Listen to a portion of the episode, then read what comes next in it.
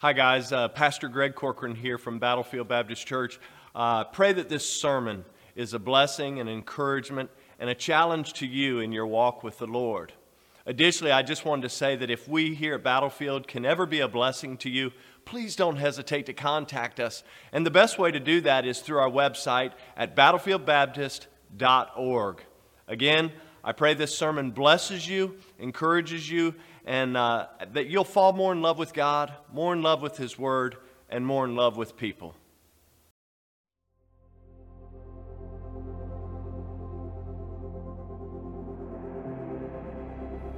The year ahead will certainly be filled with all kinds of blessings and trials, challenges and opportunities.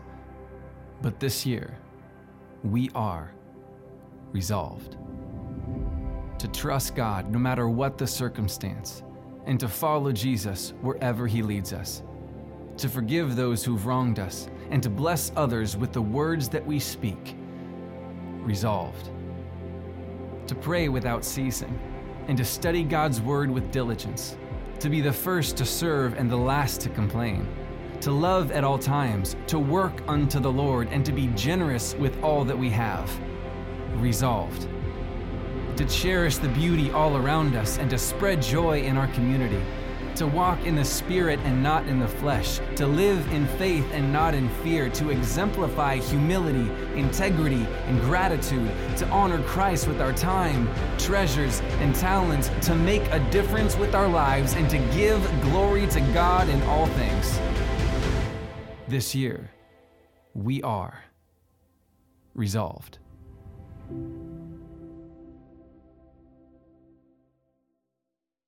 Well, amen.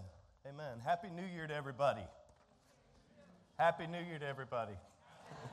it's good to see you. Man, as Travis said, this is our first opportunity uh, to worship in 2024, and I'm so thankful uh, that you made it. Uh, gratefully and, and seriously, most of us were spared yesterday. The, uh, the long term effects of a storm uh, that blew through the East Coast. And so I'd ask you to pray for those who were not as fortunate as, as we were uh, to be the, uh, the recipients of mostly rain. Now, I know out uh, west a little bit from us, they had mostly an ice storm. And so, but again, uh, very, very thankful that you're here today. And uh, I pray that you've already had a good 2024.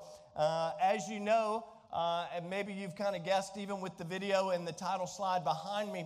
Uh, the new year brings with it uh, millions and millions of people making New Year's resolutions every year and uh, about some change in their life. I was looking up uh, what are some of the more common, obviously, resolutions that people make. Obviously, uh, number one seems to be still on the top of the charts to exercise more. Maybe you've made that resolution this year uh, to lose weight, to get more organized, to learn a new skill, uh, to take up a new hobby, uh, to save more money, to spend less, uh, to quit smoking or drinking for that matter, to travel more, to read more. And here was the one that rounded up the top list uh, was to spend more time, watch this, to spend more time with family and friends. That's a good one, isn't it? How many of y'all made a resolution already this year? Anybody make New Year's resolutions? Go ahead, be, be honest. Anybody? Maybe you didn't even tell your spouse you made a New Year's resolution. Maybe it's a, it's a covert operation. You've made a New Year's resolution, but you don't want anybody to know, be, just in case you don't follow through with it. Who's, who, who did that? Okay, so we got some. Let me ask this as a follow up question uh, Have you made it through week one of your resolution? Or have you already busted your resolution in week one? You know, interestingly enough, I did a, a very little research, so I'm not, I'm not uh, uh, educated on the matter that much, but I did a little research. Most resolutions last, are you ready for this? A maximum, the max time that most resolutions last is a maximum of two to three months. But I also learned something new this year, which is, I mean, maybe it'll serve you well. I learned that there is an unofficial, an unofficial date to make a recommitment to your New Year's resolution of June the 1st. So if you mess up by June, you can go ahead and renew your commitment to your resolution and get back on track.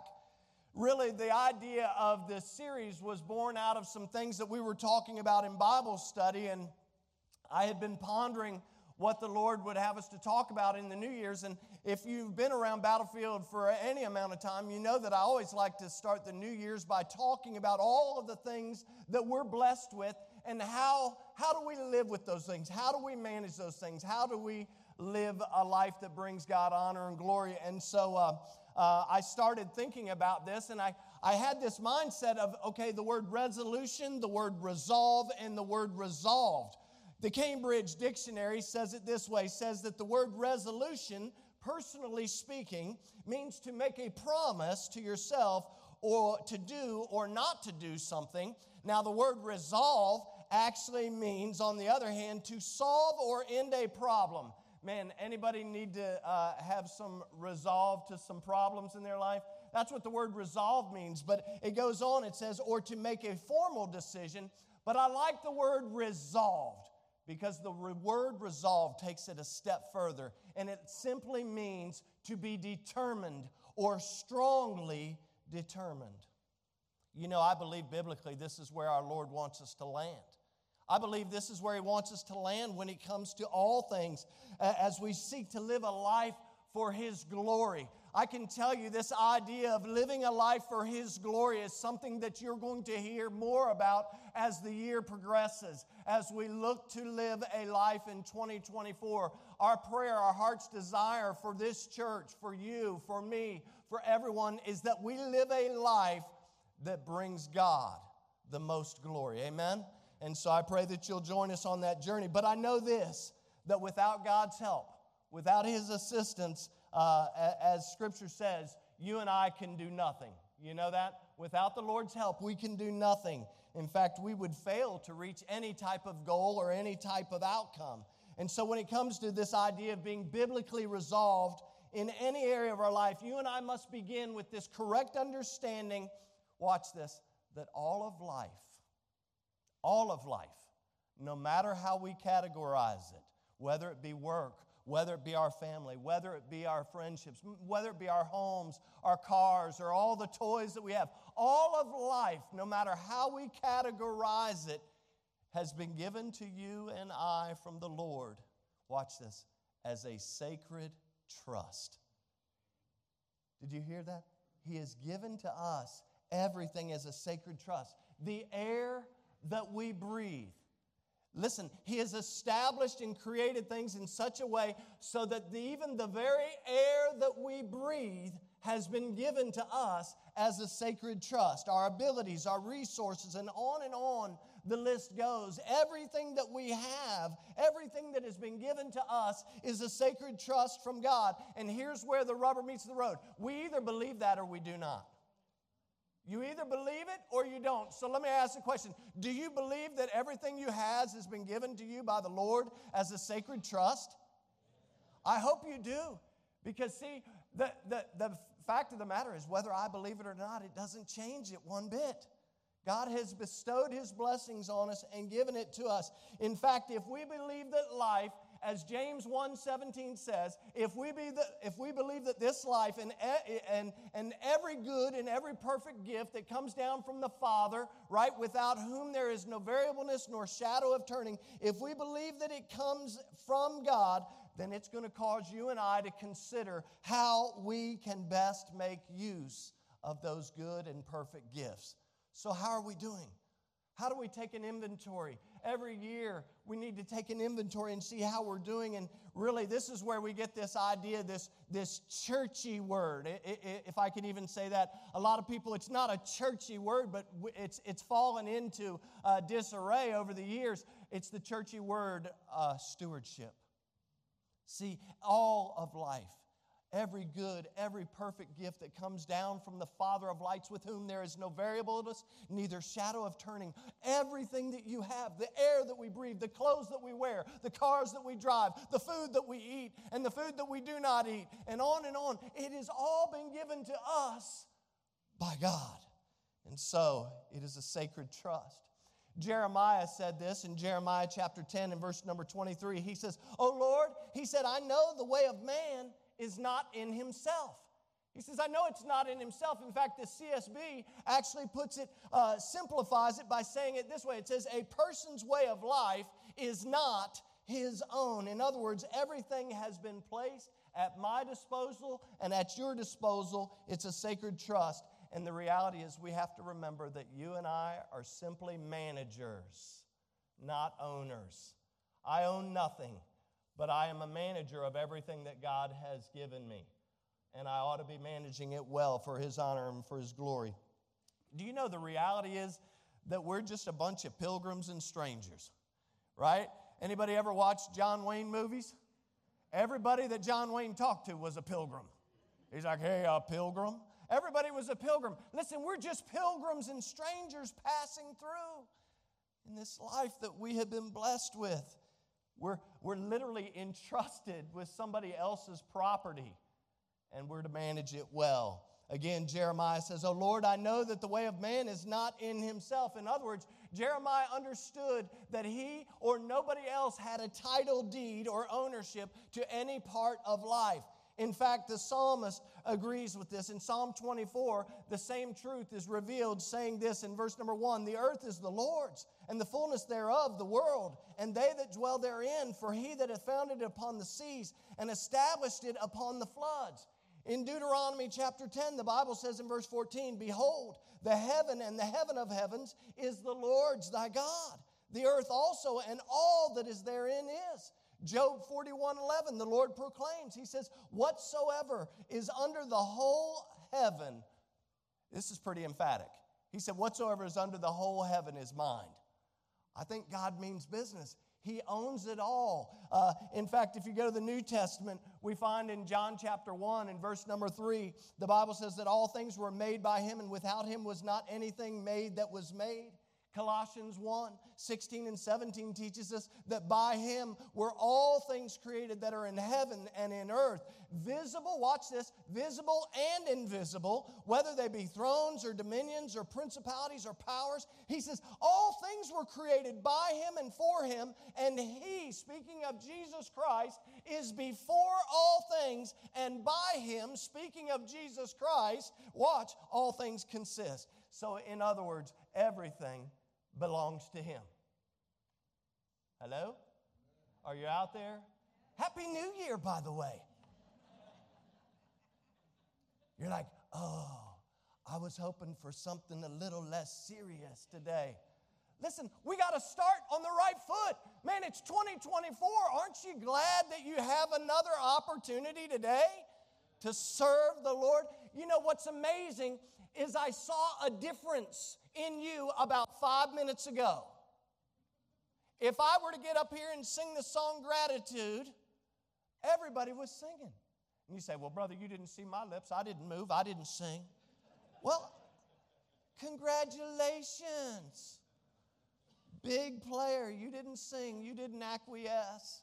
The reality is, I saw this church raising hands, tears in their eyes, thinking about how grateful they were to God that He is the same God yesterday. We were singing about that. Well, He's the God who heals yesterday, He's the God who heals today, He's the God who did this yesterday, He's the God who did that. But then I, little me, oh my, get up here and say, everything belongs to God. We get real quiet.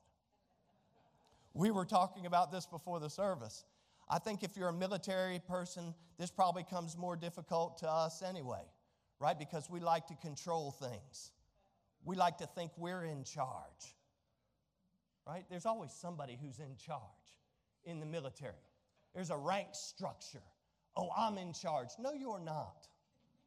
No, you're not. Sir, ma'am, you're not in charge. Well, I'm, I'm the president. Congratulations, you're not in charge. You're not in charge. God, a very God, is in charge and He only allows us to do this, that, or the other. And the sooner we wrap our heads around it, it's difficult. By the way, it's difficult because we like to control things. But, but when we're singing gratitude, we're all excited. But then when I remind us that everything belongs to the Lord, like Job 41, that verse kills me. 41 11, the Lord proclaims, Whatsoever is under the whole heaven is mine. Uh, uh, okay, thank you. It's mine, he says. It is all mine. And so, if the words my, you, you, you, hear people talking about my or mine, if the words my or my, mine seem to permeate our words and our vocabulary when talking about life, chances are that we have already missed the point that God is ultimately in charge. You see, because as creator, because He is creator, He has an absolute right to everything which means he has an absolute right to all of life, which includes you and me. I think about throughout history, Jesus used stories, right? He used stories to kind of point people to a greater biblical truth. We actually call those stories in Scripture, we, we refer to them as parables. What's interesting, though, is out of, in 16 of, out of 38 parables that are shared in the gospel messages, 16 of those 38 parables have a stewardship theme to them. For instance, in Luke chapter 16, scripture reveals the story of the unrighteous steward. And the reality is, the unrighteous steward is called to task by his master. If you read that parable, he's called to task. He's called to give an account by the master. And the reality is that there's coming a day, there's coming a day when our Lord and our Savior, and, and if I could put it so ever gently, our master is going to come again. And thankfully, He's going to take care of all the mess that we look around and we see, which is great news. But He's also, there's coming a day when He's also going to call every one of us to give an account. He's going to call every one of us to give an account of our management of this life the air that we breathe, our abilities, uh, our, our resources, our treasures, our time, and on and on, everything else that we've been given. And so, for the next few moments of time, I want us to consider just that our management of time. After all, we're people who are very highly conscious of time. I mean, I turn around, we're driven by time. Everything that we do, we're driven by time. We're always looking, we're always asking about time. Some of us wear watches, I do not. Some of you wear Apple Watches. You cannot do anything without seeing the time. In fact, one of the things about the Apple Watch is if you move your hand a certain way, it lights up to you. I mean, so we have watches and Apple Watches, we have clocks. They even have a clock, just so you guys are aware. There's a clock that's a red infrared clock that stares me in the face that tells me what time it is. Now, most of the time I don't pay attention to it, but it's there. It's there. I think the media guys want to start flashing it, you know, at like 1045 like that gives me a 20 minute window, right, Mark? So, so it's up there. We're people who are driven by time. We schedule everything according to time. This one's got baseball practice. This one's got basketball practice, got cheer practice. We've got to go here. We've got to go there. And what's really incredible to me is, and you guys know this, we, a lot, we allot a certain amount of time for certain things, don't we? We say, well, I'll give this much time to this. And if the pastor goes over, it's going to throw my schedule way off. And so I digress. What is time? I mean, literally, we could ask the philosophers about time, we could ask the scientists about time, the business community about time, and we could debate the 24 hour a day, the seven day a week, or the 365 day a year. We could debate those things in those worlds but for the sake of time, we'll not do that. For the sake of time, I just want us to understand biblically what we're talking about when we consider time. So if you have your Bible, turn with me to Genesis chapter 1. We're going to go to three, primarily three main passages, and I want you to see all of them because I think you'll be able to take something away, hopefully today, that uh, will be beneficial for all of us. And so, for the sake of time, I want us to understand number one, if you're a note taker, biblically, time is a concept of creation, not culture. Our culture does not dictate time. However, many cases we allow culture to dictate time. What I want you to know is time is a concept of creation. It was not established by culture, it was established by God. And there are some down through the ages, down through time, who have asked and debated why we have a seven day week. Folks, it is not an arbitrary fact of why we have seven days in a week. It is all connected to the creation story and to the created order of things by God. Look in Genesis chapter 1. At the end of verse 5, look at it. It says, And the evening and the morning were the first day. Watch it. Verse number 8, the evening and the morning were the second day. Verse 13, we see the third day. This goes on and on. Look all the way down to verse number 31 at the end of Genesis 1. And it says, God saw everything that he had made, and behold, it was very good. And the evening and the morning were the sixth day. And then we get into Genesis chapter 2, should be on the same page as it is on my Bible. Look at verse number 2, Genesis chapter 2. The Bible says, And on the seventh day, God ended his work. So he ends what he's doing on the, he does everything on six days. He sees that it's good. And so on the seventh day, he ends all his work. And then notice it says, And he rested on the seventh day from all his work which he had made. So listen, although the debates continue, right? The debate continues to rage on. Did God? I mean, I, I, mean, I'm so smart and I probably know more than God. But did God really create the universe in six days? Can I just say, just lovingly, that we serve a God who could have created the universe in not even a day. He could have done it as fast as he wanted. He's God. We, we try to put God in this box, but the debate goes on. Was it a six day, literal, 24 hour a day day? And guys, I'll let you snack shop theologians debate that somewhere else. The reality is, if you look in Genesis, the Hebrew word for day that where it's translated as day comes from the word yom, and it literally means a day. I love that. The first thing it says, a day. Like you look it up, the Hebrew word, a day. But notice, whether from sunrise to sunset, right? Or from one sunset to the next. So, what you're saying is it might not have even taken God six full days. Well, I told you he's God, he could do whatever he wants, right? And so we have this idea of day, but the point for us to grasp is not whether it took six literal days, which it did, not really a debate. This is what Scripture says. That's not the point. The point for us to grasp is that this thing that you and I call time, in which you and I measure seconds, we measure minutes and hours and, and days and weeks and months and years, this thing that we call time is a concept of creation, not, not the culture in which we live. You see, our God created you and me in His image, the Bible says. We were created in His image. And not only were we created in His image, we were placed by God in this space, this chasm, if you please, that we call time. Time is a concept of creation. Secondly, time and its rhythm is ordered by God. You don't order it, and I don't order it. This idea of a 24 hour day, seven day a week, 365 is not some random thing. It's not a science lesson that can be taught at school. For example, it's not an accident that this earth actually tilts on its axis, rotates, and then revolves around the sun the way it does. Do you understand that? That God, the creator of the universe, set things in order just so specifically so that you and I could live and breathe the air that we breathe and be able to have life. Oh, it takes 24 hours from the earth to rotate once on its axis, producing the rhythm of one complete day.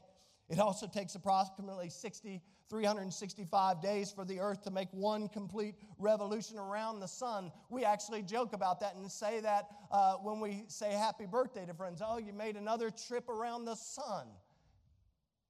It equals one year, right? And the one year comes with the four seasons winter, spring, summer, and fall. Oh, but God's omnipotent power, He sets forth the universe in a way that makes life on earth possible. And He built into this life a pattern and a rhythm of life, not culture. God did that. Look with me, flip over with me to Ecclesiastes, Ecclesiastes chapter 3. What we find here is Solomon, Ecclesiastes chapter 3. In my Bible, it's on page 447. I'll give you a close hint. Uh, it, Solomon, under the inspiration of the Holy Spirit, he's reflecting here. It's near the end of his life, and he's reflecting on the meaning of life. And so he's taking time to look at all of life. And he comes to this point in chapter 3, and he comes to the matter of time. And look with me in beginning in verse number 1 of Ecclesiastes chapter 3. Solomon says, To everything there is a season, a time to every purpose under the heaven. In other words, he's talking about the rhythm of life. He's talking about ebb and flow, uh, the way things that progress. He says, To everything there is a season, right? There's a time for every purpose under, under the heaven. Look at verse 2. He continues in verse 2 and following. He says, There's a time to be born, a time to die, a time to plant, a time to pluck up that which is planted. He says, A time to kill, a time to heal, a time to break down, a time to build up. He says there's a time to weep and there's a time to laugh, a time to mourn and a time to dance, a time to cast away stones and a time to gather stones together, a time to embrace and a time to refrain from embracing. Verse 6 a time to get, a time to lose, a time to keep, a time to cast away, a time to rend or rip, a time to sow, a time to keep silent and a time to speak. He says there's a time to love and a time to hate, a time of war and a time of peace. He's talking about time and its rhythm. It goes on and it goes on and it goes on, and it's not ordered by me and it's not ordered by you, it's ordered by God. God has a plan, He has a rhythm to the way things flow in our life. A time for this and a time for that. But if you look down at verse number 11, I love you get down to verse number 11. Solomon says this He says, And He hath made everything what? He has made everything beautiful. But notice when He makes everything beautiful, in whose time? In His time. Can I just say this? Our God operates outside of the construct of time. He doesn't operate according to our clock, right? He is, as we'll see here in a second, He's from everlasting to everlasting. He operates outside of the construct of time. But the reality is, time is a concept of creation. Its rhythm, its flow is ordered by God. But notice next, time is not eternity. It's a difference. Like we say time and we say time is moving. We've already begun eternity. No, listen, eternity is going to come. And, and if you're uh, uh, born again, you're going to spend an eternity with Jesus Christ. But the reality is, there is a difference. We need to make a distinction. And for that, flip back to Proverbs, or, or actually to Psalm 90. Flip back with me to Psalm 90. Just a few pages. Because Moses here in Psalm 90, in his prayer, by the way, Psalm 90 is the one psalm that is attributed to Moses. And we find him here praying. And when we think about the life of Moses, he lived for 120 years. And most people, when they consider the life of Moses, they break it up into thirds, right? So, the first 40 years of his life, he lived a life of luxury, he lived a life of privilege. He lived inside of Pharaoh's home in Egypt. Many of you know the story of that, how his mother uh, gave birth to Moses. There was a decree to kill the children, and so she hides the child, and then she puts him in this uh, ark of bulrushes down on the river, and Pharaoh's daughter has compassion on Moses, and she takes him in after his mom uh, uh, kind of nurses him. And uh, so he spends the first 40 years of his life in luxury living in Pharaoh's house. But after the incident with the Egyptian soldier, when he sees this Egyptian soldier uh, uh, beating the Hebrew slave, right? He, he kills this Egyptian soldier and, and then he, he leaves uh, the, the Egypt proper and he goes out for the next 40 years of his life and he lives in, in the desert of Midian. And he's, he's tending sheep with his father in law, Jethro until he has this discussion with God. And God speaks to Moses out of the burning bush and he says, Listen, I got another job for you. You've spent 40 years in luxury, you've spent 40 years in the desert, and now I want you to go and I want you to lead my children. God says, By the way, remember they're mine. He says, I want you to lead my children, my people, out of bondage, out of Egypt. And so Moses is called the last 40 years of his life to lead the children of Israel in that great exodus out of Egypt. Sadly, though, as you know the rest of the story, he disobeyed. But the children of Israel, all they did was mumble, grumble, and complain. Be careful not to be a mumbler, a grumbler, or a complainer, right? They spent 40 years needlessly in the wilderness. And so we have that broken down in Moses' life. But look here in Psalm 90 because Moses, throughout this, this prayer, throughout this psalm, he reflects heavily on, heavily on time. And so most scholars actually believe that he would have penned this under the inspiration of the Holy Spirit, that this would have come near the end of Moses' life.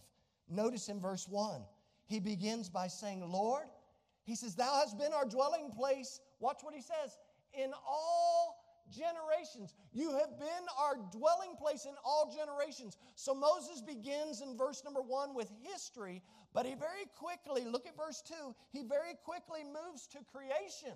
So he starts with the history of Israel, but then he goes back to creation in verse 2, saying these words Before the mountains were brought forth, or ever thou hast formed the earth and the world. And then he finishes, he's talked about history, he's talked about creation, but then he finishes, look at verse 2, he finishes verse 2 by highlighting what I just said. He's highlighting eternity. He says, God, before the mountains were ever formed, before you ever brought forth, right, the earth or formed the earth and the world, he says, even from everlasting to everlasting. Notice what he says about God. He says, You are God. He says, Listen, we've, you, we've, you've been our dwelling place in all generations. And we understand that you are the creator God, but we understand that you had no beginning and you had no end. That'll blow your circuit breaker. God, see, we, we try to put God in a box. He has no beginning and He has no end. Do you get that? He has always been God and He always will be God. Oh, listen, as people who are bound in this life, in this life, watch what I'm saying, in this life, we're bound by time. It's difficult sometimes to grasp the fact that God, an eternal Godhead, it's hard to grasp this idea of an eternal Godhead who never had a beginning and will never have an end. Verse 2 Moses said, The eternal God is from everlasting to everlasting.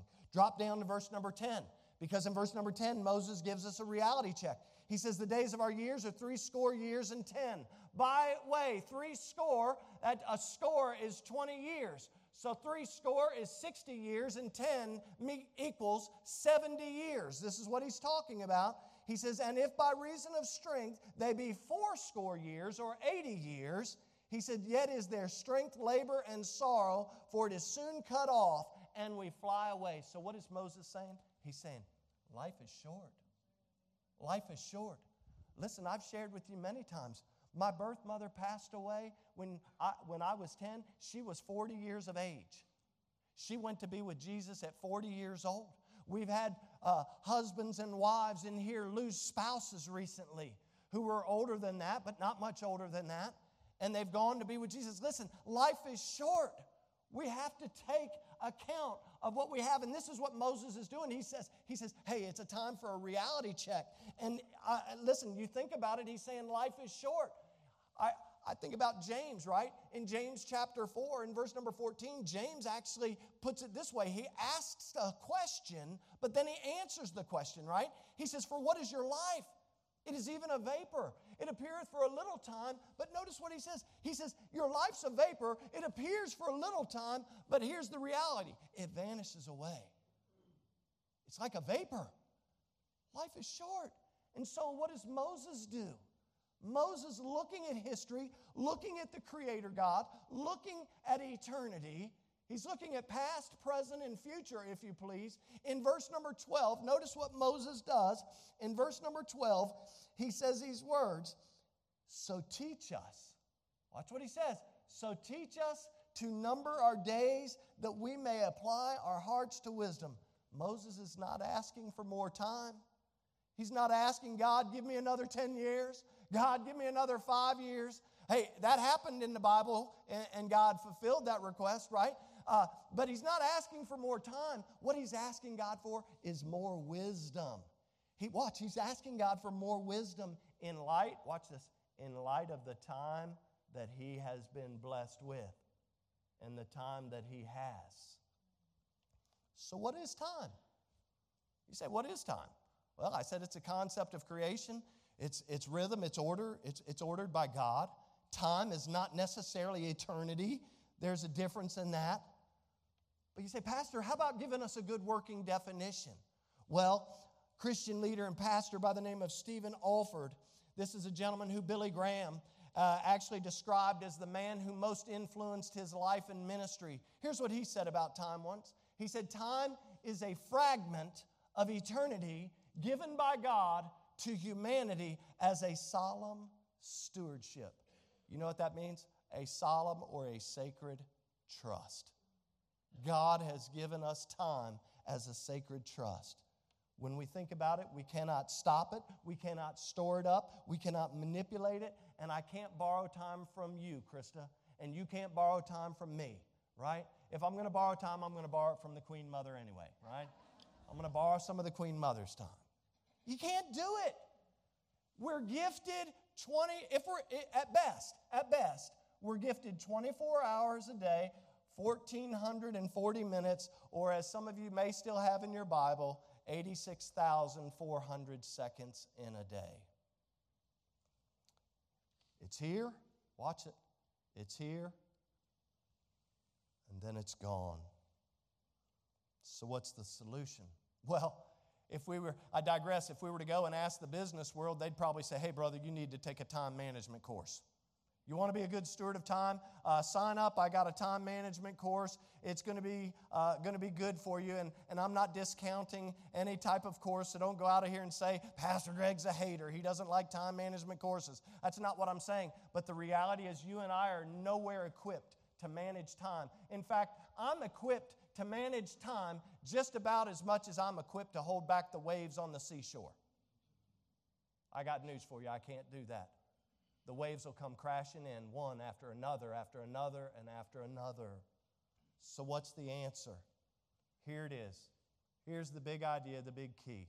I believe the answer when it comes to being resolved, when it comes to being resolved about this issue of time, is that we, what we really need to work on is managing ourselves. Quit trying to manipulate time. We need to work on managing ourselves inside or within the time that we've been given. And so, how do we do that? I'm glad you asked. Galatians actually has a lot to say about it. In fact, in Galatians chapter 5, the very last aspect of the fruit of the Spirit, in Galatians 5:23, the Bible says the last aspect of the fruit of the Spirit is temperance. Or some of your Bibles, some of your versions may say self-control. And so, if we hope to manage ourselves, if we hope to maximize the time that God has given us, the first inference is not only that we need to have self control, which we do, but the first inference from, this, from 523 is that it is a fruit of who? The Holy Spirit. And so here's where the, where the rub is, right? Uh, we need the Holy Spirit. If you're going to manage yourself in this thing called time, you need the Holy Spirit leading, guiding, and directing your life to maximize the potential of this commodity that you have been blessed with. Paul writes this, Galatians 5:16, "This I say then, walk in the spirit, and you shall not fulfill the lust of the flesh." He continues in 5:24 and 25. He says, "And they that are Christ." In other words, those who have a relationship with Jesus Christ, watch what he says, have crucified the flesh. In other words, he's saying, if you are in Jesus Christ, you have put self to death. Isn't that what Jesus said in Luke 9 23? If you're going to come after me, you got to deny yourself.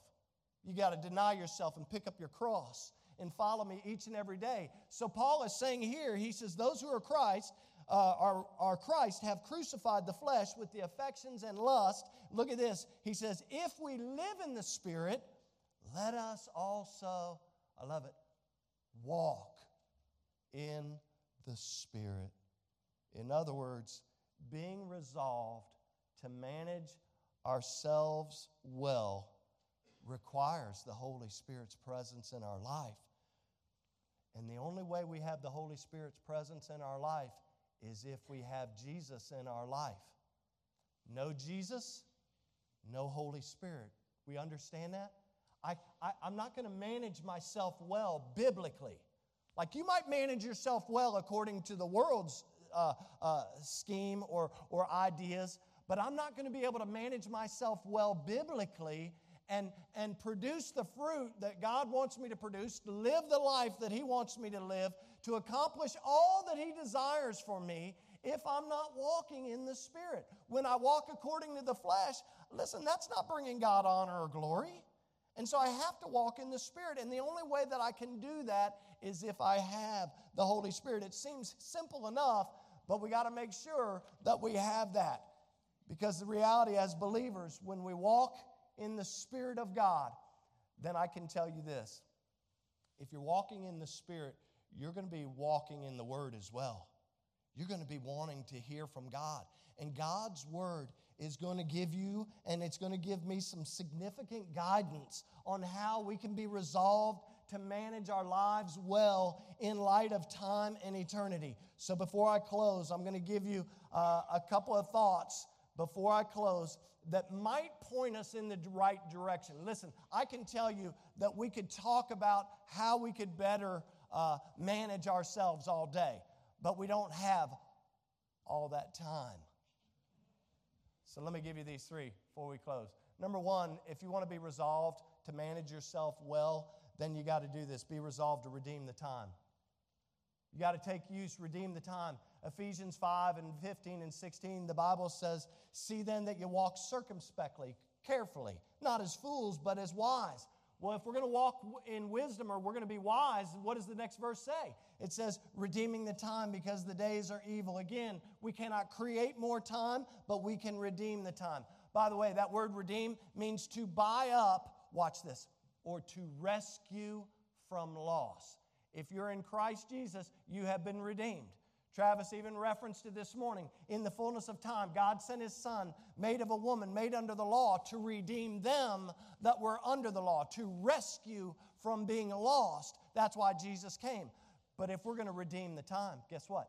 We need to buy up the opportunities that God gives us. We need to rescue from loss. What would be considered a loss? Wasting time. That would be considered a loss. And so you say, well, how do I do this? Well, the reality is, uh, one of the best ways we could do this is stop putting off to tomorrow what you know you need to do today. Like a lot of people say, hey, Pastor, I'm gonna. I'm gonna do that. Eh, you don't even know, Pastor. God's got some big plans, and when I retire, man, you're gonna see me around this place. You're gonna get tired of seeing me. Uh, okay, could I see you before you retire? Could, could, could I have some fellowship? See, there's a lot of people who come up here and serve. By the way, there was a whole host uh, uh, of people up here this week. And thank you so much. I mean, I, I think about uh, Ron and Patty and Herb and Judy and Ernie and, and Charlie and Nancy. I mean, there was a whole host of people up here tearing down stuff.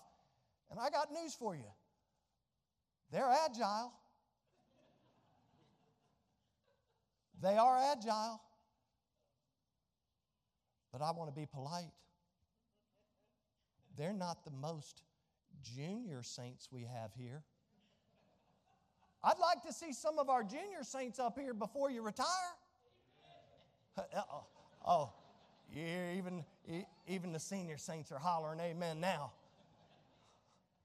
We got to redeem the time.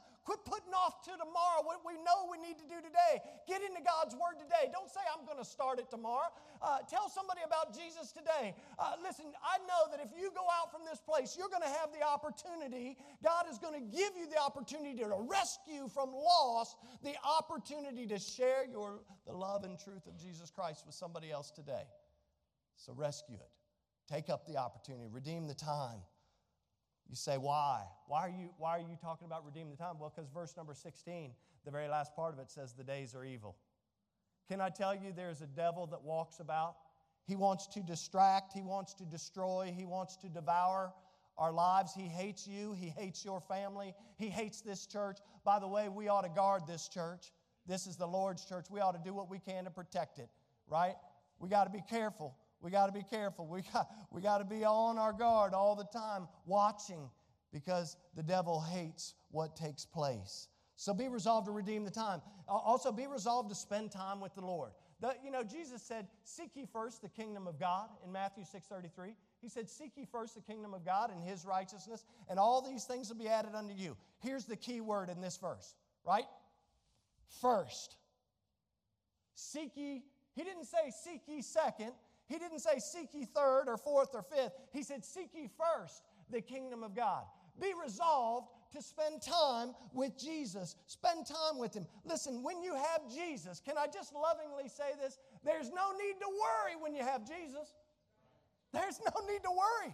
When I have Jesus, I got it all. So no matter what I face, guess what? When I have Jesus, I'm connected to the way. Isn't that what He said He is? I'm connected to the way. And as the way, as the truth, as the life, He's more than able to make a way in my life when even I may not even think there is a way. So, in other words, what do I need to do? I need to resolve to spend some time with Jesus and remind myself to do it first and to make sure that I know that He is able. He is strong and able. Listen, if we're resolved in our determination to be more like Christ, then we've got to buy up and rescue some of our time each day by spending it with the Lord in word, spending it in, with the Lord in prayer. He wants us to communicate with Him. This was important to Jesus. Jesus actually took time to spend time with His Heavenly Father. In Mark chapter 1 and verse 35, the Bible says, And in the morning, rising up a great while before day, He went out and departed into a solitary place and there prayed. Listen, get alone with Jesus each and every day. And I guarantee you, if you make time for Jesus, you're going to start to see a change in the way you manage your life. Not because you're good, but because He's great. Spend time with Jesus. The psalmist said in Psalm 119 11, Thy word have I hid in my heart that I might not sin against Thee.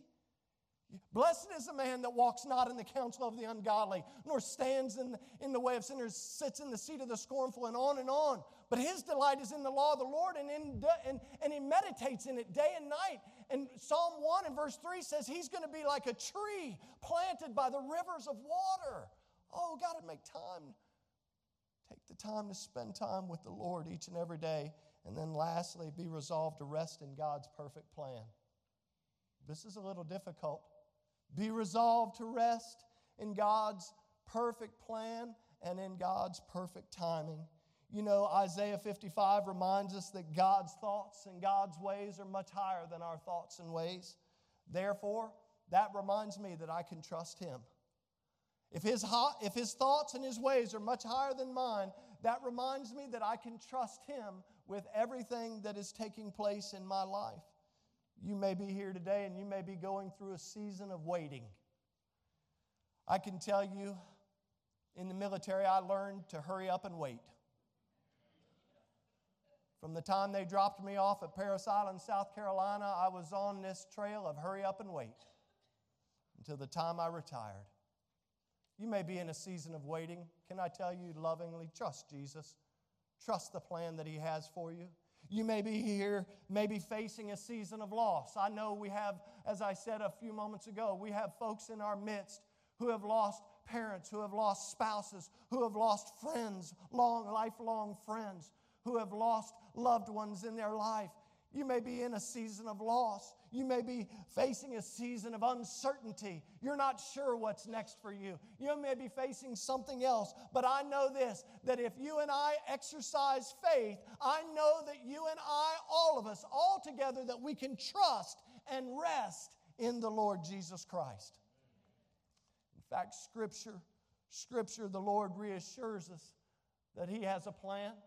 In fact, even in the Old Testament, the prophet Jeremiah, the Lord said in Jeremiah 29 11, He says, For I know the thoughts that I think toward you, saith the Lord, thoughts of peace, not of evil, to give you an expected end. Oh, listen, I'm headed for heaven and I can't help it. Oh, what a Savior we serve. Oh, may we be determined this year. May we be resolved, strongly determined. As Psalm 46:10 says, to be still and to know As God says, Be still and know that I, that I am God. Time flies. Time, you know, we always say time flies when you're having fun. I got news for you. Time flies whether you're having fun or not. You know, when I was younger, and maybe everybody could give this answer, when I was younger, time seemed to move so slowly. And now, I look in the mirror. I'm just being honest. Maybe, you, maybe, maybe it's caught you, right? I look in the mirror and I ask, where did it all go? I look at our children that are grown. Praise the Lord.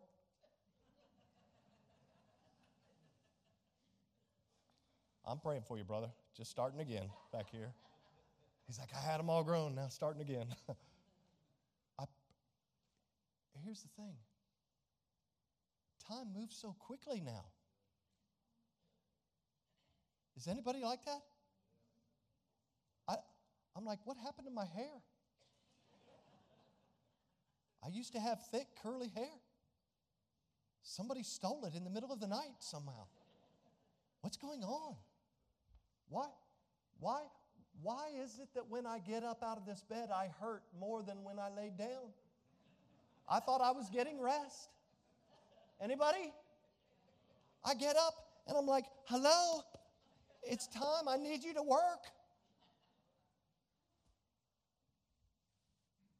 You know, if you're a believer today, you know the Bible says in 1 Corinthians chapter 4, in verse 2, it says, it says these words. It says, Moreover, it is required in stewards.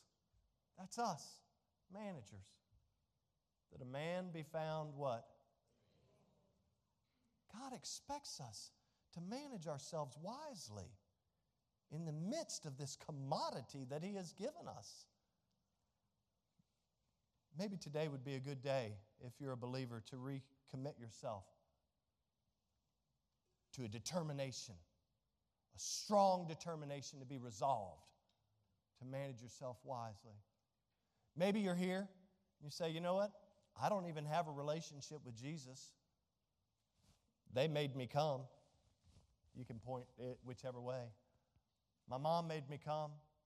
My girlfriend made me come. My boyfriend, my husband, my wife, they made me come today. But I don't have a relationship with Jesus. Can I tell you this lovingly as well? God proved his love to you in that he sent his only begotten Son to this earth to place upon himself, watch this, to place upon his body, himself, the sins of the world. That includes your sin and my sin, right? But the reason Jesus died is so that you and I could be forgiven and have a relationship with God through him. And so here's the thing if we're going to be time conscious, conscious, excuse me, if we're going to be time conscious or aware of this gift of time, if you're not a believer, the Bible tells us in 2 Corinthians chapter 6 and verse number 2, it says, watch this, it says here, it says, Behold, now is the accepted time. Behold, now is the accepted time. Now is the day of salvation. I may have given them the wrong verse. It's, it's 2 Corinthians, guys. I don't know if they can pull it up real quick, but it's 2 Corinthians. There it is. Behold, now. He says, is the accepted time. Behold, now is the day of salvation. What does that mean? That means that God's amazing grace is available to you today. He loved you and gave Himself for you. And what's really cool is as uh, this life, this sacred trust that's been given to you, you can live the abundant life because, because the Bible tells us in Romans 10 13 that whosoever calls upon the name of the Lord shall be saved. I, I don't know, I'm not that smart, but it's pretty simple. I believe Jesus is the Son of God. I believe that He died for my sins. And the Bible says that if I believe that, if I turn from my sin, I repent from my sin, and I call upon the name of the Lord, that's crazy. I call upon the name of the Lord to forgive me, to come into my life. The Bible says that's what He'll do. I don't know about you, that blows my circuit breaker. So if you're here today, I can tell you, as Pastor Travis was alluding to a few moments ago, there'd be no greater opportunity than right now. It's not about me leading you in some prayer. You just simply pray. Ask God to forgive you, to come into your life. You say, What do you say? Just that. Just that. It's not some hocus pocus uh, uh, a grouping of words. Jesus, I'm a sinner. I trust that you are the Son of God. I trust that you died for my sin. I'm asking you to forgive me. I'm asking you to come into my life and save me. By the way, He already did the work. For by grace are you saved, but here's our part through faith. Through faith. I pray that if you're not a believer, that you'll exercise faith right now. If you're a believer, I pray that you'll recommit yourself. Say, God, help me to walk in the Spirit. Help me to walk according to your word. Help me to manage well this resource that you have blessed me with. Father, we love you. We thank you for the time that we've had in your word. And certainly, Lord, I understand um, and I'm aware of this commodity, and I certainly do not take it lightly. But Lord, I pray that you'll help me even, and all of us, to redeem, to buy up, to rescue from loss, wasted time that we spend doing this, that, or the other, while we have this commodity that we might bring you honor and we might bring you glory with eternity in mind. Lord, I praise you and thank you for what you have done. I pray that you'll give us now uh, uh, uh, this time of invitation where we could come before your throne and lift up our petitions, that we could praise you, that we could thank you, that we could glorify you. I also pray for those that maybe right now are calling upon your name for the forgiveness of sin. Lord, I pray that you'll strengthen them and give them courage to stand for you in the days in which we live. Lord, we'll be careful to give you the praise for it in Jesus' name. Amen.